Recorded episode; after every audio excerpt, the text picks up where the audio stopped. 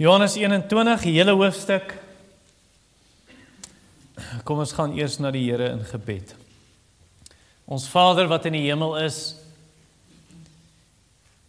so eintlik net ons harte rustig maak. Dink veral vir Pieter en vir myself, uh vir François en almal wat nou probeer dat die diens reg uitgesaai word en die mense in die gebedskamer kan kyk en die mense agter die gordyn en die wat nou hier is. Here ons bid dat U asseblief vir ons dan 'n geopende oor gee, geopende hart en dat ons harte ook rustig mag wees en voorberei vir wanneer ons later die nagmaal gebruik. En wil U dan vir ons dan help om U woord te ontvang soos vars en warm brood dat ons versadig word met Christus die brood van die lewe in Jesus naam. Amen. Ek onthou 'n paar jaar gelede hier buite op die stoep. Ek dink dit was net na kerk gewees en op daai stadium oom Piet Pretorius se se kleinseun. Ehm um, hy kyk so vir my so klein daai stadium dink hy was 3 of 4 gewees het. Kyk hy so vir my sê hy Is jy Jesus? Dis ek vir hom nee, ek lag. Ek sê nee, ek's nie Jesus nie. Uh ek sê dit mooi vir hom, Jesus is God en ek is net 'n mens. En ek dink na 'n hoofstuk soos Johannes 21 en in hierdie hoofstuk word dit so duidelik. Daar's nie enige mens wat naastenby vergelyk word met Jesus. Daar's 'n oneindige verskil tussen Jesus en ons. So eerstens gaan ons kyk na uh Jesus se wonderlike uh, voorsiening in vers 1 tot 14. Jy kan volg op die skerm ook as jy wil. Ek lees uit die ou vertaling. Na hierdie dinge het Jesus weer aan sy disippels verskyn by die see van Tiberias en hy het so verskyn. Daar was bymekaar Simon Petrus en Thomas wat Didimus genoem word en Nathanael van Kana in Galilea en die seuns van Zebedeus en twee ander van sy disippels. Simon Petrus sê vir hulle: "Ek gaan visvang." Hulle sê vir hom: "Ons gaan ook saam mee." En hulle het uitgegaan en dadelik in die skuit geklim en in daardie nag het hulle niks gevang nie. En toe dit al dag geword het, staan Jesus op die strand met die disippels. Het nie geweet dat dit Jesus was nie. En Jesus sê vir hulle: "My kinders, Het julle nie iets om te eet nie? Hulle antwoord hom: Nee. En hy sê vir hulle: Gooi die net aan die regterkant van die skuit en julle sal kry. Hulle toe gegooi en deur die menigte van visse was hulle nie meer in staat om dit in te trek nie. Daarop sê die disipel, een van wie Jesus liefgehad het, aan Petrus: Dis die Here. En Simon Petrus Toe Simon Petrus hoor dat dit die Here is, werp hy sy boorkleed om want hy was naak en werp homself in die see. Maar die ander disippels het met die skuitjie gekom en die net met die visse gesleep. Want hulle was nie ver van die land nie, maar omtrent 211, dis so 45 meter. En toe hulle geland het, sien hulle 'n koolvuur op die grond en vis daarop lê en brood. Jesus sê vir hulle: "Bring van die visse wat julle nou gevang het." Simon Petrus in die skuit geklim en die net op die land getrek vol groot visse, 153 in getal. En alhoewel daar so baie was, het die net nie geskeur nie. Jesus sê vir hulle: "Kom eet." Niemand van die disippels het gewaag om hom te vra: "Wie is u nie?" Omdat hulle geweet het dat dit die Here was. En Jesus het gekom en die brood geneem en dit aan hulle gegee en so ook die vis. Dit was al die derde keer dat Jesus aan sy disippels verskyn het nadat hy opgestaan het uit die dode. So net tot daar vir nou, ons sal later verder gaan. Nou in Johannes 20, Jesus het nou al twee keer verskyn aan die disippels, al twee kere in die bo vertrek. Nee, hulle was mos agter toe deure, deure is gesluit, maar Jesus kom staan tussen hulle. 'n week uitmekaar. Hier's nou die derde keer sê vers 14 vir ons wat Jesus aan hulle verskyn na hy opgestaan het uit die dood. En vers 1 sê hy is by die see van Galilea. En of dit sê nou die meer van Tiberias, is maar net 'n ander naam vir die see van Galilea. En 'n klomp disippels is bymekaar, sewe van hulle. Uh Simon Petrus, hy is mos nou nie amptelik die leier van die groep. En dan saam met hom sê dit daar's Thomas wat Didimus genoem word. Didimus beteken net tweeling. So hy het 'n tweeling uh, boetie of sussie gehad. En dan is daar ook Nathaniel, hy's van Kana. Wat het in Kana gebeur? Wat? Bruilof? Ja, water in wyn verander by die bruilof, by die troue, by die onthaal. So dis waar hy vandaan kom, dis sy tuisdorp. Hy's hy's hierdie opregte Israeliet. Hy's regtig 'n opregte man, lees ons in Johannes hoofstuk 1 en dan het ons die seuns van Zebedeus, wie's dit? Dis Johannes en Jakobus, Thunder Boys. Ehm um, en dit weet ons ook uit Matteus hoofstuk 4 En dan staan twee ander disippels wat ek nou maar raai moet Andreas wees want hy's ook 'n visserman en Petrus is sy broer en ek dink die ander een is dalk Filippus want hy en Nathanael is beste vriende leer ons in uh, Johannes hoofstuk 1 ook. So hulle is nou albei mekaar en nou sê die teks uh, vir ons in vers 3 waar Petrus Simon Petrus sê vir hulle gaan visvang. En party party mense dink wat hy eintlik sê is hy voel so skaam en so verleë dat hy Jesus verloon het. Hy het ons 3 keer gesê ek ken nie vir Jesus nie toe hy in 'n hoek gedryf word. En toe verloon hy Jesus en nou voel hy so skaam, hy voel verleë en hy dink net ek's nie ek's nie werd om Jesus se disipel te wees nie. En hy gaan maar terug na sy ou beroep toe. Hy gaan nou terug na die vissersbedryf toe en die ander spul, hulle voel ook seker maar sleg want hulle het ook mos almal weggehardloop onthou. En nou sê hulle ook ja, ons gaan maar saam. En hulle gaan nou saam met uh, Petrus en die hele nag professionele vissermanne kry niks nie sê vers 4 vers 3 vir ons. En teen dagbreek staan Jesus op die strand. En ek kan amper sien hoe daar's mos nou berge om die see van Galilea, party van julle was al in Israel. En net so net so bo die bo die buitelyne van die berg asof jy sien dis nog donker, maar dis dan sien jy so so ligte geel. Of dit nou begin, hoe die dag gaan nou breek. Nou staan Jesus op die strand, maar dit sê vir ons hulle het hom nie herken nie. En die lig is te swak.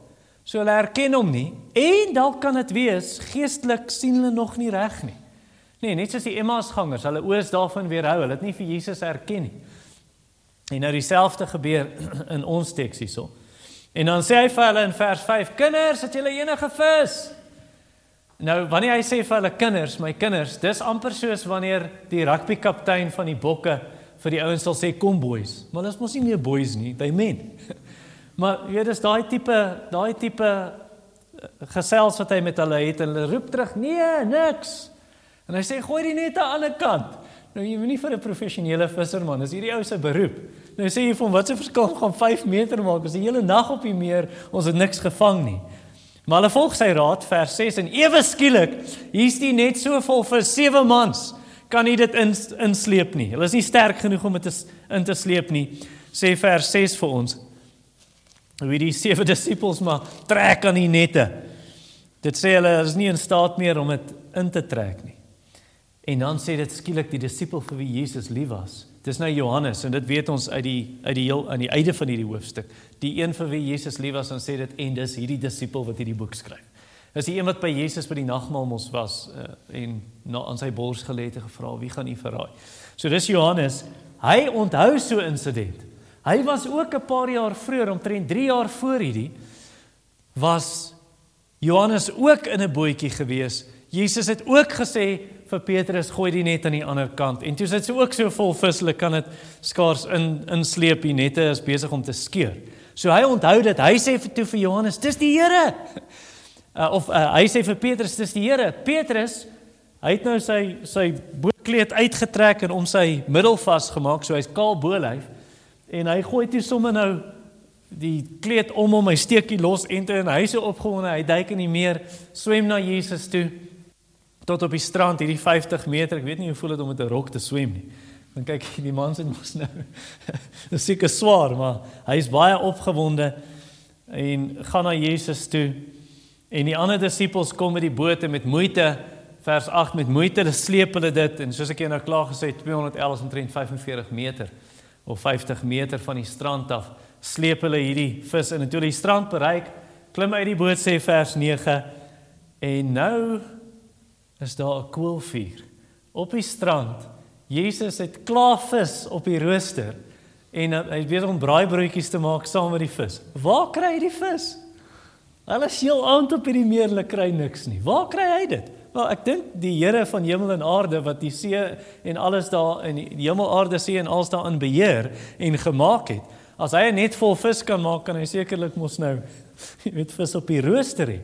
En as hy net vol vis kan maak en as hy vroeër vir 5000 gesinne kos gee en later vir 4000 gesinne met broodjies en visse wat hy vermeerder, is nie vir hom 'n probleem om vis op die rooster te hê toe hulle daar aankom nie.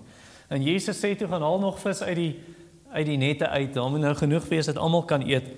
In vers 10 en Petrus sleep die net nou. Nou skielik, onthou sewe mans het gesukkel om daai net te sleep. Nou is Petrus man man alleen. Sleep hy die net.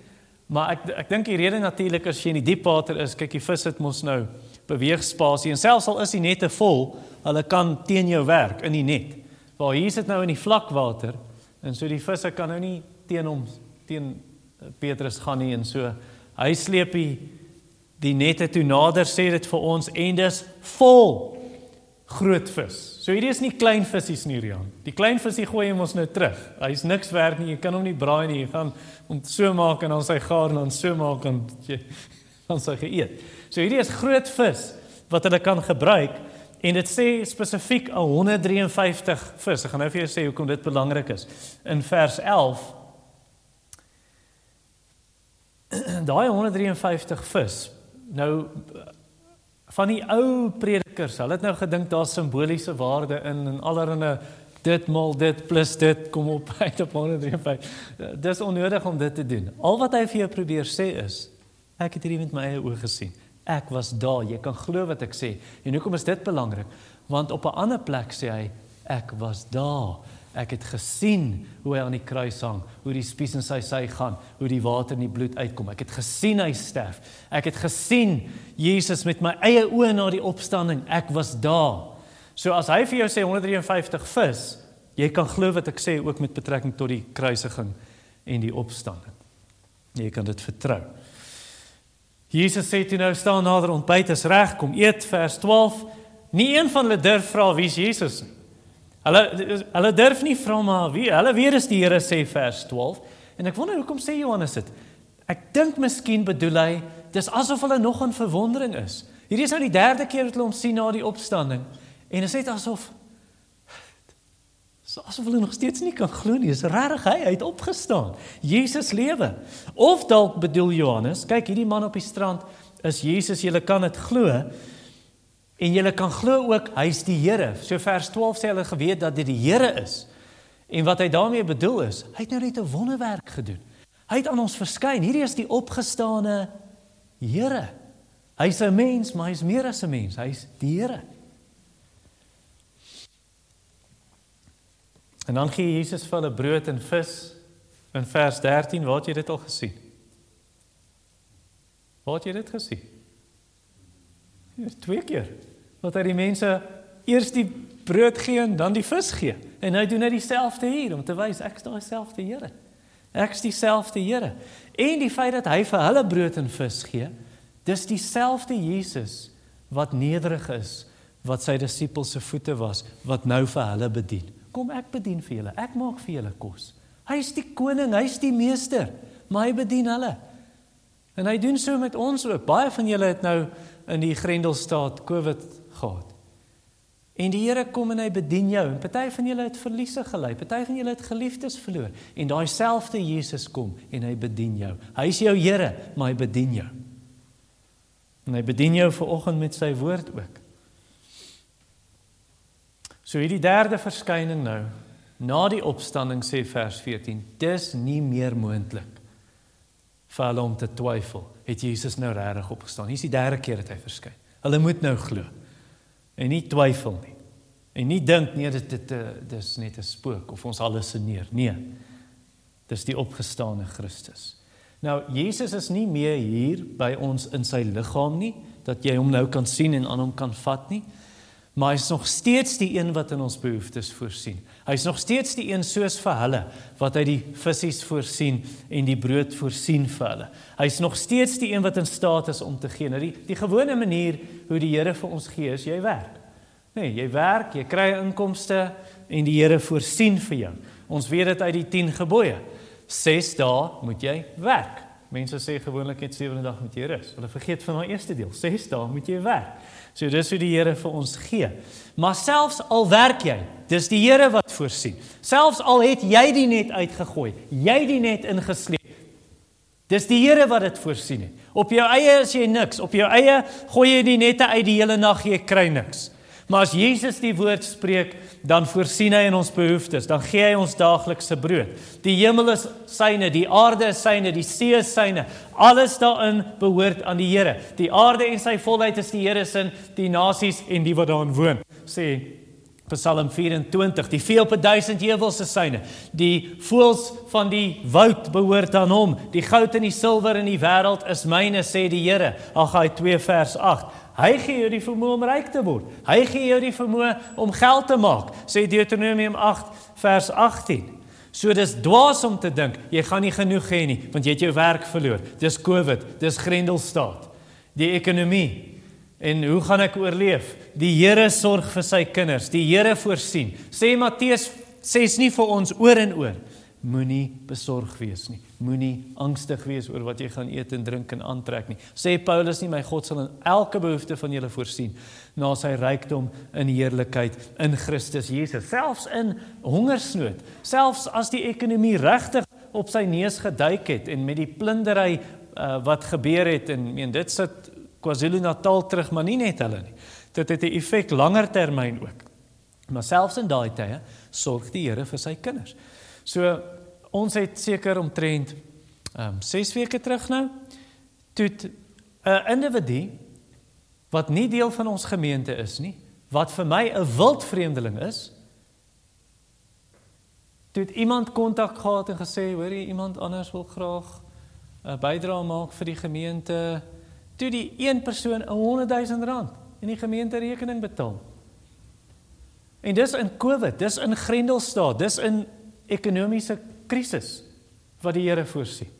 En ons het dan nou wysheid nodig. Ons vra die Here, gee ons wysheid. Hoe moet ons uh, ondersteun? Die Here gee nie vir jou dit dat jy meer vir jouself kan hê, maar dat jy meer kan gee. Ons het geleentheid gehad om toe ons nou hoor van die plundering in KwaZulu-Natal vir twee gemeentes daar te sê ons hoor die omstandighede is sleg, hulle het bevestig ja, dit is sleg en toe het ons geleentheid gehad om 'n bydrae te maak. En te sê, wel, kom ons ondersteun daar. Ehm um, so my punt is net om te sê die Here die Here is, is nie in 'n hoek gedryf omdat omstandighede moeilik is en die ekonomie sleg is nie.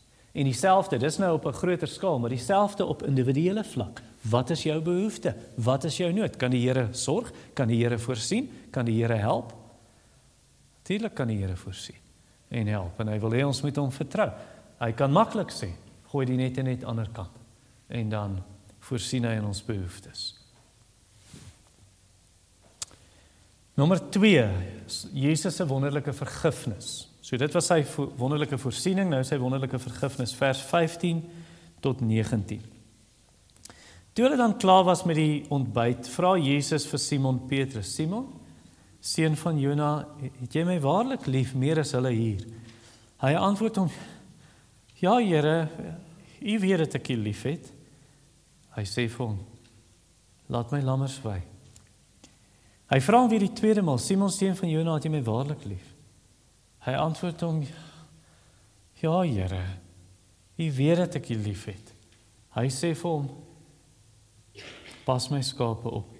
Hy vra hom die derde maal: "Simon seun van Jona, het jy my lief?" Petrus het bedroef geword omdat hy hom 'n derde maal vra: "Het jy my lief?" En hy antwoord hom: "Here, U weet alles. U weet dat ek U liefhet. Jesus sê vir hom: Laat my skape wy. Voorwaar voorwaar ek sê vir jou toe jy jonger was, het jy jouself gegord, jou beld vasgemaak en rondgegaan waar jy wou, maar wanneer jy oud geword het, sal jy jou hande uitsteek en 'n ander een sal jou vasmaak, jou gord en bring waar jy nie wil wees nie. En dit het hy gesê om aan te dui deur watter soort dood Petrus God sou verheerlik.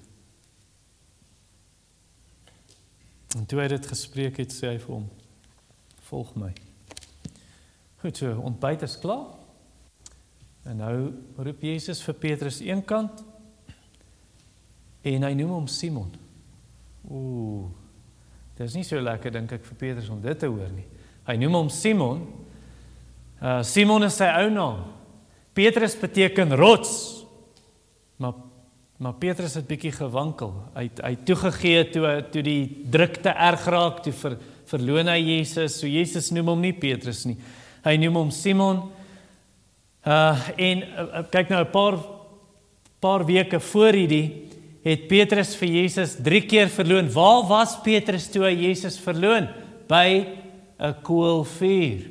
Waar is hy nou? By 'n koelvuur. Hoeveel keer het hy Jesus verloon? 3 keer. Hoeveel keer gaan Jesus vir hom vra het jy my lief? 3 keer. So nou word hy herstel by 'n koelvuur. 3 keer gevra, "Het jy my lief?" Hy het 3 keer geleentheid om te sê ek het. En hy vra hom Simon seun van Jona, "Het jy my lief?" Onthou wat Petrus gesê het voor Jesus gekruisig is. Ek is liewer vir u as al hierdie disippels. Hy het nie daai woorde gebruik nie, maar hy het gesê al verloon almal van hulle, ek sal dit nooit doen nie, Here. Implikasie ek het u meer lief. Nou vra Jesus, het jy my lief meer as hulle hier, Petrus? En hy's nou skaam. Hy het met soveel vrymoedigheid voorheen gesê en toe intussen verloon hy Jesus. Dink jy regtig nog jou liefde vir my is die grootste van almal? Of het jy my lief meer as hulle hier? Dalk wys Jesus nie na die ander disippels nie, dalk wys hy na die vis. Het jy my lief Petrus meer as jou vissersbedryf? Jy wou teruggaan visvang toe. Jy wil teruggaan na jou ou beroep toe. Het jy my lief meer as hulle hier? As ek vir jou alles, gaan jy my volg? Gaan jy sê ek los dit alles, Here, om U te volg en om 'n prediker van die evangelie te wees? is ek vir jou belangriker as tydelike sukses. Al hierdie vis, kyk hoe baie het jy, jy kan geld maak, Petrus. Het jy my lief meer as hulle hier en Petrus bely dit, Here, ek het U lief. Ek het U lief. Hy sê selfs op die einde, U weet alles in vers 17. U weet alles. U's God. U weet alles. Hy ken die hart van alle mense sê Johannes 2. U weet ek het U lief. Nou eintlik hier's 'n party ouens dink hier's 'n speling in die Grieks, want daar's twee woorde vir liefde in Grieks. Eintlik meer is dit, maar hier word nou twee gebruik. Die een is agapao of agape. Uh agapao en hulle sê dit is 'n dis 'n goddelike liefde, dis 'n spesiale soort liefde. En die ander een is phileo wat net 'n sterk gevoel is van broederskap. En nou vra Jesus in die Grieks gaan dit so. Vers 15, 16, 17. Simon seun van Jona, agapao jy my? En dan sê ek phileo u agapao onthou sê hierdie ouens nou is 'n goddelike liefde, 'n spesiale liefde. Agapao jy my, ja, ek phileo u agapao jy my tweede keer. Ek phileo u en dan kom Jesus goed phileo jy my. Ja, ek phileo u. Uh en dan wat die ouens nou sê is eintlik wat wat hier aangaan is Jesus sê Petrus ek soek jou totale liefde, jou totale toewyding en Petrus wil nie weer roem nie. Hy wil nie sê ja ja ja natuurlik ek eh, dan sê hy net nee ek phileo u en dan dan vra Jesus weer ek soek totale toewyding en dan ja, so fyn en dan verlaag Jesus nou sy standaard en hy aanvaar maar Petrus se substandaard liefde. Ek dink die ouens wat dit sê is verkeerd. Ek dink nie dis wat hier aangaan nie. Eintlik in die Grieks, daai twee woorde word sinoniem gebruik. Byvoorbeeld in Johannes 3 vers 35 sê dit die Vader agapao die seun. Maar in Johannes 5 vers 20 sê dit die Vader phileo die seun. So dis dis sinoniem. Jy kan nie sê oor die tweede ene die Vader het nie regtig die seun so lief nie. Nee. Dis 'n intense liefde. Jesus se liefde vir Lazarus in Johannes 11, albei daai woorde word gebruik. Agapao en phileo. Jesus se liefde vir Johannes die apostel in Johannes 13:23, Johannes 20 vers 2, verskillende Griekse woorde. So ek dink nie ons moet 'n groot storie hiervan maak en sê o agapao is spesiale soort liefde, phileo is net 'n laer vlak liefde nie. Buitendien, toe Jesus vir Petrus sê, "Het jy my lief?" agapao, toe sê hy nie nee, ek phileo. Toe sê hy ja. Ek het U lief. Ek het U lief, Here. En ek weet sy liefde is nie perfek nie, maar is opreg. So hoe kon Petrus vir Jesus wys? Dit dis mos nou maklik om te sê jy's lief vir Jesus. Hoe kan jy dit wys? Wat sê Jesus vir hom? Hoe moet hy wys? As jy my regtig liefhet, wat moet jy doen? Pas my skape op, laat my ska, uh, lammers wei, voed hulle met die met die groen weiding van my woord. Jeremia 3 vers 13 13 ek sal julle herders gee na my hart wat julle sal voed met kennis en met verstand. Verkondig die woord tydig ontydig weer lê bestraf vermaan met alle lankmoedigheid en lering totdat ek kom Timoteus moenie ophou met prediking en voorlesing of voorlesing prediking eh, en lering nie. Hou aan om die mense te leer. Uh, Psalm 23: Die Here is my herder. Hy vat my na daai daai veiding toe. Wat Petrus moet doen en ander predikers is wys net vir die mense. Wys net Jesus. Laat hulle die herder kan sien. Hy sal hulle vat. Hy sal hulle lei na die groen veiding toe waar hulle versadig kan word. Ons as as predikers van die evangelie, ons is nie die groot herder nie. Jesus is die groot herder. Ons is maar net aangestel. Ek is ook 'n skaap. So ons is maar net aangestel. Ja, in 'n sin doen ons 'n taak as herders 1 Petrus 5 Handelinge 20:28, maar ons moet net die mense na Jesus toe wys. So dis die een manier hoe Petrus gaan wys. Jy my lief Petrus? Gee dan vir my skape my woord. Voed hulle daarmee. Wat is die tweede manier hoe hy moet wys uit Jesus lief? Die einde die laaste 2 vers 18 en 19. Die tweede manier is Petrus jy moet bereid wees om jou lewe vir my te gee. Nie my weer verloon soos jy het nie. Nie weer sê ek ken nie vir Jesus nie want jy is bang hulle gaan iets aan jou doen. Hierdie keer moet jy bereid wees om jou lewe te gee en wys jy het my regtig lief. Nou toe Petrus jonk was, vers 18 sê hy's vry gewees, hy's onafhanklik, hy het homself aangetrek, Hy het gegaan waar hy wil, vandag wil hy dit gaan doen, dan gaan doen hy dit. Jesus sê jy gaan oud word Petrus en dan gaan jy nie meer jou beld vasmaak en aantrek vir die dag en gaan waar jy wil nie. Dan gaan jy jou hande uitsteek. Iemand gaan jou vasmaak. Jy gaan gearresteer word Petrus. En jy gaan ook jou lewe verloor vir my. Want hy sê dit in vers 19 uitgewys wat 'n soort dood Petrus sou sterf waardeur hy God gaan verheerlik. Ek dink dit het Petrus se hart baie opgewonde gemaak om dit te hoor. Kan ek jou sê hoekom? Want dit klink baie negatief. Jy gaan doodgaan vir die evangelie. Ek dink dit moes Petrus se hart so bly gemaak het en hom so gehelp het aan die einde van sy lewe. Hoekom? Want voor die kruisiging het Jesus vir hom gesê: "Jy gaan my verloon." Toe sê hy: "Ek sal nie. Al doen hulle almal, ek sal nie." Toe sê Jesus: "Voor die haan kraai sal jy my 3 maal verloon." Kan jy dink toe daai gebeur? Lukas sê vir ons Jesus het vir hom gekyk toe die haan kraai. En toe sien hy Jesus toe die haan gekraai het en toe breek hy en hy huil. Nou sê Jesus, Petrus, jy sal dit nie weer doen nie. Vorige keer het ek gesê jy gaan dit doen en toe gebeur dit. Nou sê ek vir jou, jy sal my nie weer verloon nie. Moenie bekommer nie. Jy gaan God verheerlik deur jou dood. Jy gaan vas staan tot die einde. Kan jy dink hoe dit hom bemoedig toe hy in daai tronksel sit, toe hy uiteindelik uitgebring is? Die Bybel sê nie vir ons hoe hy dood is nie. Uh die geskiedenis sê hy is onderste bo gekruisig deur keiser Nero. Maar kan jy dink toe Petrus nou gaan sterf? Hoe hy in sy hart bly was om te weet Jesus het gesê ek sal hom nie weer verloon nie. Dankie Here.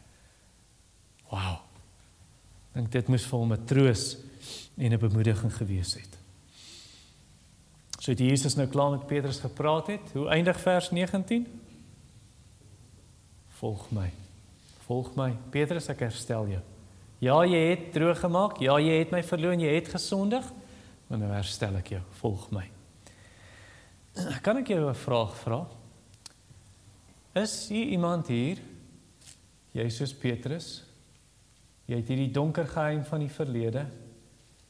Iets wat jou pla, iets wat jy gedoen het, iets wat jy sukkel om te vergeet dalk iets skelm, dalk iets wat teen die wet van ons land is. Uh iets wat jy gesê het en jy kan nie daai woorde terugtrek nie. Dis gesê en jy moes dit nie gesê het nie.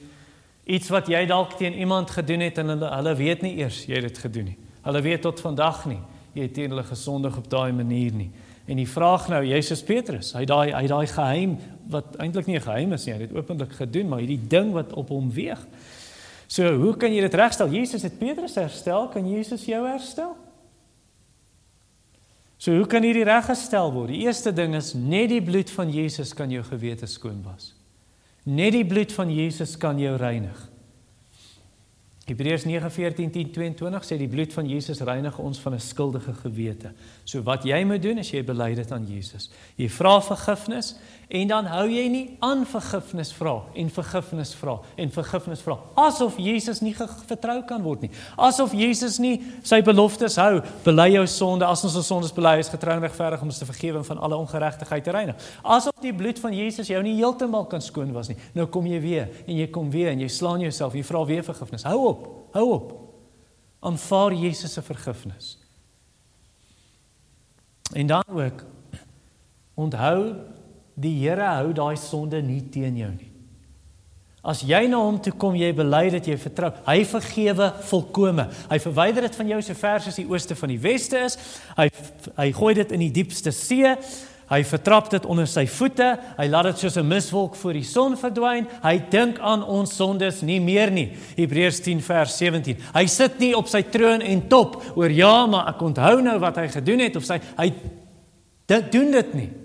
Hy dink aan jou sonde nie meer nie. Jy moet ook nie verder daaraan dink nie. Psalm 25 vers 7. Dawid sê: "Here, onthou nie die sondes van my jong dae nie." So asof Dawid sê: "Here, sal U vergeet wat ek nie kan nie." En dan ook om van hierdie ding ontslae te raak. Bely ook jou sonde aan die persoon teen wie jy gesondig het. Jakobus 5 vers 16: Bely julle sondes aan mekaar en doen restituisie. So as jy iets gesteel het, nie net vergifnis vra nie, bring die gesteelde goed terug.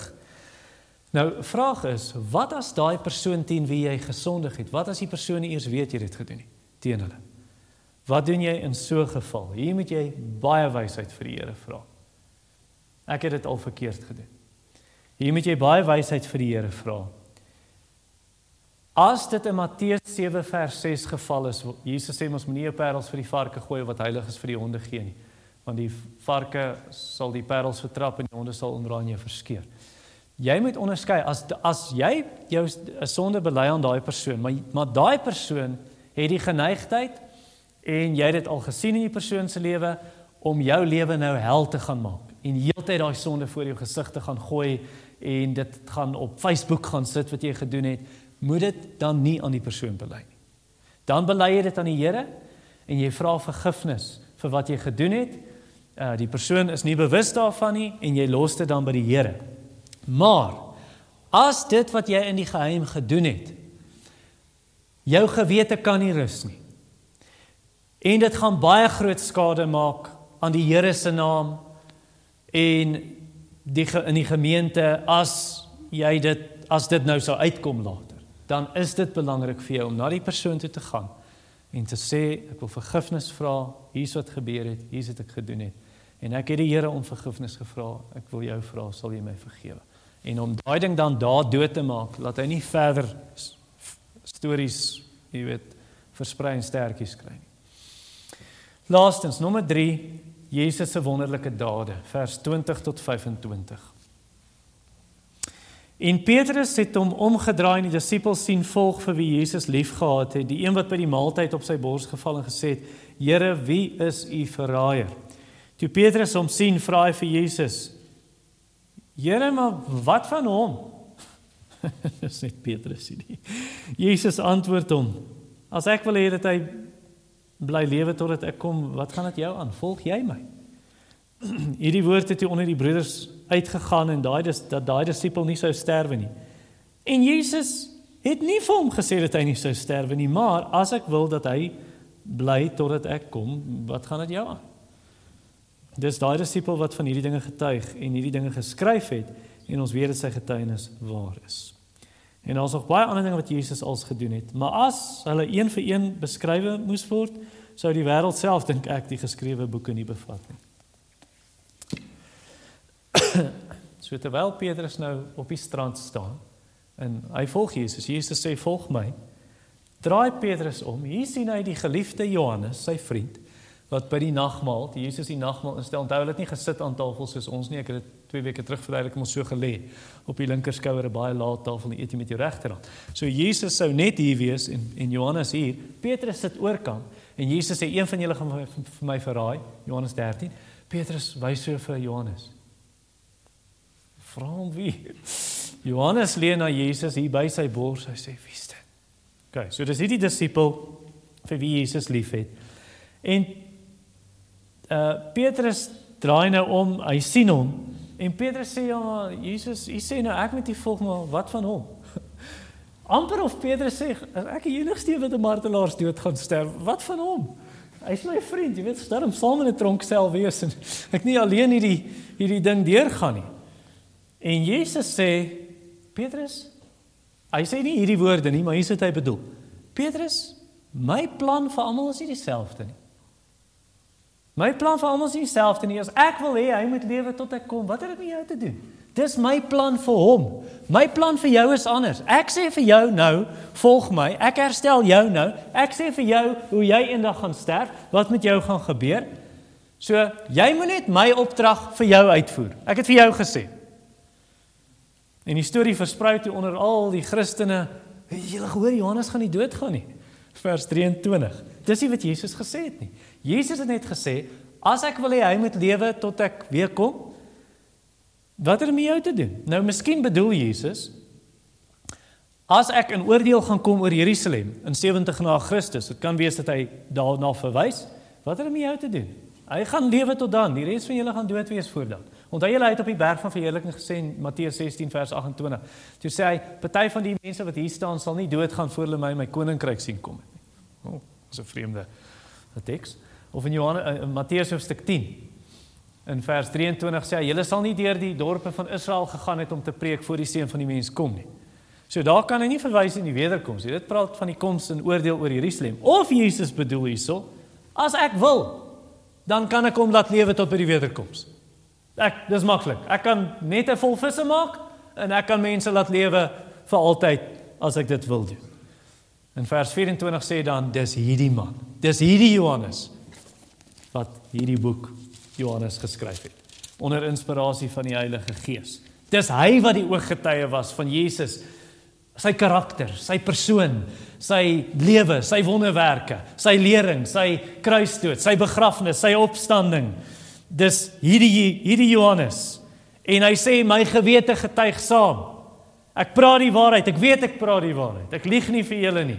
Ek sê nie vir julle o, ek het dinge gesien maar ek het dit nie eintlik gesien nie. Ek het dit gesien. En ek het dit alles gehoor. En dan vers 25 eindig hy. Hierdie dinge wat ek hier geskryf het in Johannes Evangelie, dis nie naaste by die helfte nie. Dis nie eens 'n greintjie van wat Jesus als gedoen het nie. As ek als moet skryf wat Jesus gedoen het, wel, daar's nie genoeg biblioteke nie. Unisa se biblioteek is nie groot genoeg nie. En geen ander biblioteek in die wêreld, en al die biblioteke saam, daar sou nie genoeg boeke wees om te skryf oor wat Jesus als gedoen het. Nee, kom nou Johannes 1 vers 1. In die begin was die woord. Woord was by God, die woord was self God. Hy was in die begin by God. Vers 2, vers 3. Alles is deur hom geskep. Sonder hom het nie een ding ontstaan wat ontstaan het nie. Hy's die skepper van alles. En al die wonderwerke wat hy selfs op aarde gedoen het. Baie ander dinge gedoen wat nie in die Bybel opgeteken is nie. D.A. Carson, 'n Kanadese teoloog. Hy sê, so vers 24 sê hy it's as if John identified himself. So hy hy eindig die boek met o ja, terloops. Ek het nooit gesê wie's die een wat die boek skryf nie. Dis ek hoor.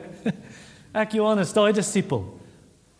En nou nou sê jy dink goed, o, daar eindig die boek nou van Johannes. Punt. Nee, van Johannes. Maar dan moet 'n vers 25 wees. O ja. Ek sien die belangrikste nie hoor. Kom ek vertel jou en sluit net af met wie Jesus is. Ek is so teen hom. Ek dink as ons dit besef julle. Jy kan nie anders as om Jesus te volg nie. Jy kan nie anders nie. Wie wie soos Jesus? Wie is so ryk soos Jesus in deernis, in liefde, genade, ontferming, barmhartigheid, goedheid, guns, seën, redding? Wie so divers? Wie doen soveel dade soos Jesus vers 25? As al die goed wat hy gedoen het opgeteken moet word. Wie so almagtig soos hy? Wie kan so volmaak voorsien soos hy jou nette is leeg na 'n hele nag. Hy maak dit vol met 'n woord. Wie soos Jesus? Waar's daar versekerings agentskap of maatskappy? Waar's daar 'n mediese fonds?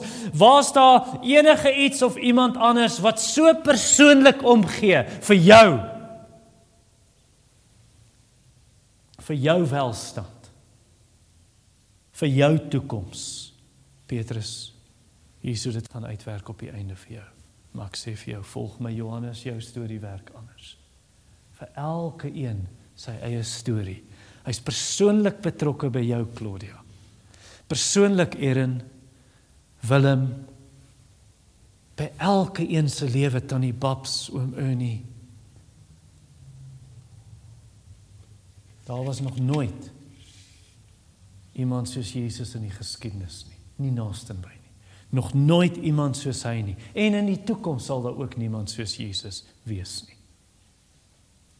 Daar's geen held nie, daar's geen wêreldberoemde nie, daar's geen celebrity nie, daar's geen staatspresident nie. Niemand kan met Jesus vergelyk word nie. Jesus is nie 'n mens met net sogenaamde superkragte, maar hy is hierdie fiktiewe karakter so Superman of die Avengers nie. Jy kan nie Boeddha of Mohammed in dieselfde asem met Jesus noem nie. Hulle vergelyk nie met Christus nie. Dit's net hierdie ou gewees en nog 'n ou gewees, sondaars. Jesus is die unieke, spesiale in 'n klas van sy eie, een van 'n soort, enige gebore seun van God. Hy is die Messias. Hy is die Here. Hy is die ewige God wat aanbid moet word, net soos Thomas voor hom gebuig het en hom aanbid het, my Here en my God. Net soos Johannes 5 vers 23 sê, dieselfde eer wat die Vader toe kom, kom die Seun toe. En daai Messias, daai verlosser het 'n naam. En sy naam is Jesus. Wie sou hy? Sal iemand my antwoord? Wie soos Jesus? Hemelse Vader.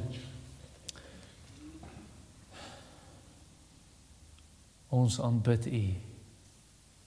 En Here Jesus Christus met dieselfde aanbidding wat ons die Vader en die Heilige Gees aanbid. Aanbid ons U. 3 in 1, 1 in 3, drie enige God, ewige God. Ons aanbid U.